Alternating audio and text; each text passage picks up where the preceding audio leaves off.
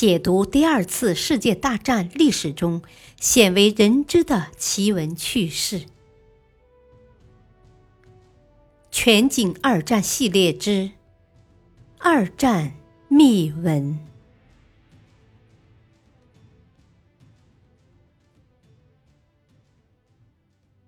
第二章：德军铁甲为何横扫欧洲？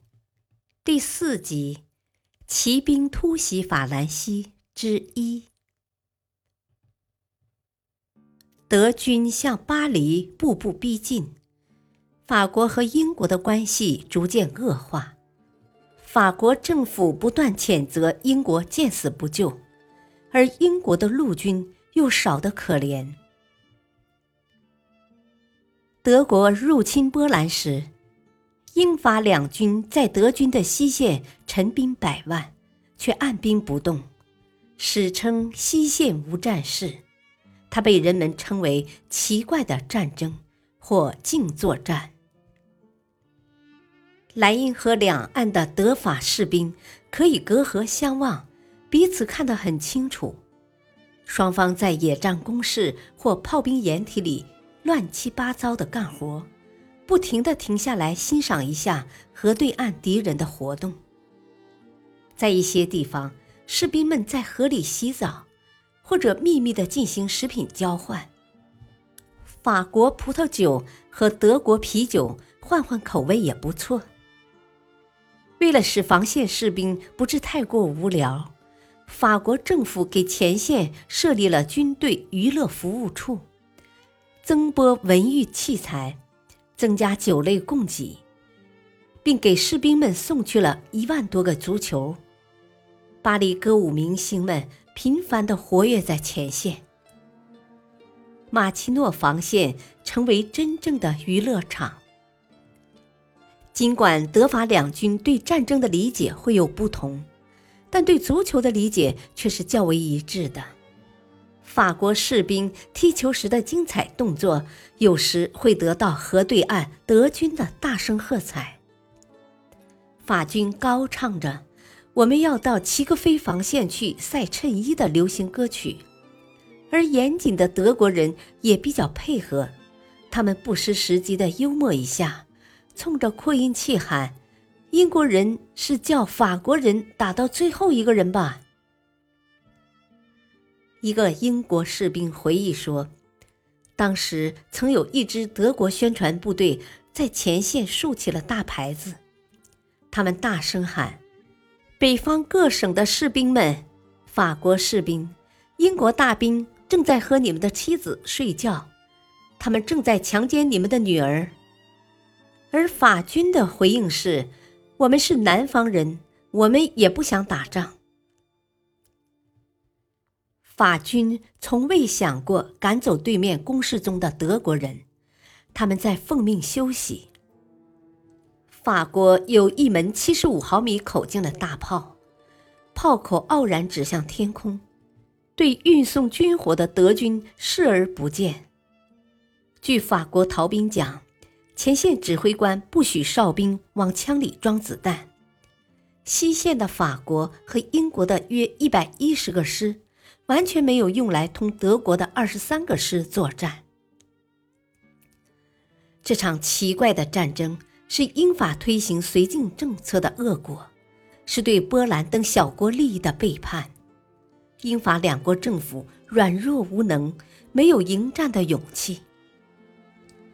一九四零年五月十日，德国发动西线攻势，南路 C 集团军群二十个德国师。攻击马奇诺防线上的法军。北路 B 集团军群三十三个德国师展开大规模进攻。英法几百万军队迅速赶往比河境内。中路德军 A 集团军群六十个师，在一千七百辆坦克的率领下，强越阿登山地，到达马斯河。十四日黄昏。俄军总司令温克尔曼将军命令全军放下武器。十五日十一时，他作为荷兰政府的全权代表，在无条件投降书上签字。短短五天的时间，荷兰就被德军征服了。十五日下午，古德里安完成色当突破后，马上决定执行其后续计划，即向英吉利海峡推进。由于古德里安孤军推进，暴露了侧翼，这对执行反突击任务的法国第二十四军、第三装甲师和第三摩托化师来说是一个绝好的机会。他们完全可以从侧翼实施迅速而大胆的穿插，分割包围冒进之敌。这样一来，极有可能改变整个战争的进程。但是。法军竟轻轻放过了这稍纵即逝的战机。在德军装甲部队挥师西进半小时后，法军停止反突击行动，把第三装甲师部署在一条十九千米长的战线上，试图封锁德军装甲部队向西推进的每一条道路。这样分散的兵力为德军各个击破提供了机会。十五日，古德里安继续挥师西进。二十时，部队开到了色当以西约七十千米的蒙科尔内，在法军第二集团军与第九集团军结合部，即在莫伯日到波尔西安堡之间撕开了一条宽达七十千米的突破口。装甲集群司令克莱斯特认为。装甲部队过河后不能急于向法国纵深推进，要巩固桥头阵地，等后面的摩托化师跟上，否则装甲部队和步兵就会前后脱节。何况古德里安的装甲部队孤军冒进，缺少侧翼掩护，有被围歼之虞。于是克莱斯特下令。严禁超越桥头阵地。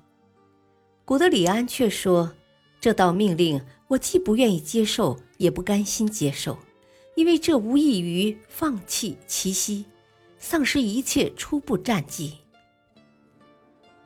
克莱斯特只好同意，准许继续进军二十四小时，以扩大桥头堡，同时叮嘱不要冲得太猛。为避免英法联军主力被德国围歼，西线盟军总司令甘莫林于十五日命令英法联军从比利时迅速后撤。古德里安的装甲部队推进得更快了，他指挥的三个装甲师开足了马力，至十六日晚已向英吉利海峡方向推进了八十多千米，将步兵远远地甩在了后面。而且，古德里安与他的装甲师师长们商定，各部队继续加速前进，直到用完最后一滴汽油。克莱斯特火了，命令古德里安停止行军两天，沿埃纳河构筑一条翼侧屏障，并于十七日上午七时来到古德里安设在的蒙科尔内附近的指挥所。训斥古德里安不服从命令，威胁说要解除他的职务。古德里安不愿放慢速度，于是越级向 A 集团军群司令伦德施赖特将军请求，批准他继续向西推进。古德里安的请求获得批准，条件是必须进行战前侦察。十七日。古德里安受到了戴高乐上校指挥的第四装甲师的阻击。戴高乐指挥部队往北推进了十九千米，前出至塞尔河沿岸的蒙科尔内，顽强抗击敌人，迫使德军装甲部队放慢推进速度。黄昏时分，当戴高乐发现左右两侧都受到威胁时，被迫撤到了拉昂以北的集结地。十九日，戴高乐继续挥师西北，向塞尔河畔的克雷西出击，同德军展开激战，击毁许多德军坦克，而自己几乎未受损失。下午，戴高乐撤到了埃纳河以南地区，以阻止德军向南进犯兰斯。戴高乐指挥的第四装甲师虽然没有从一侧切断德军的前进道路，却让德军统帅部受到了震动。感谢收听，下期继续播讲骑兵突袭法兰西之二，敬请收听，再会。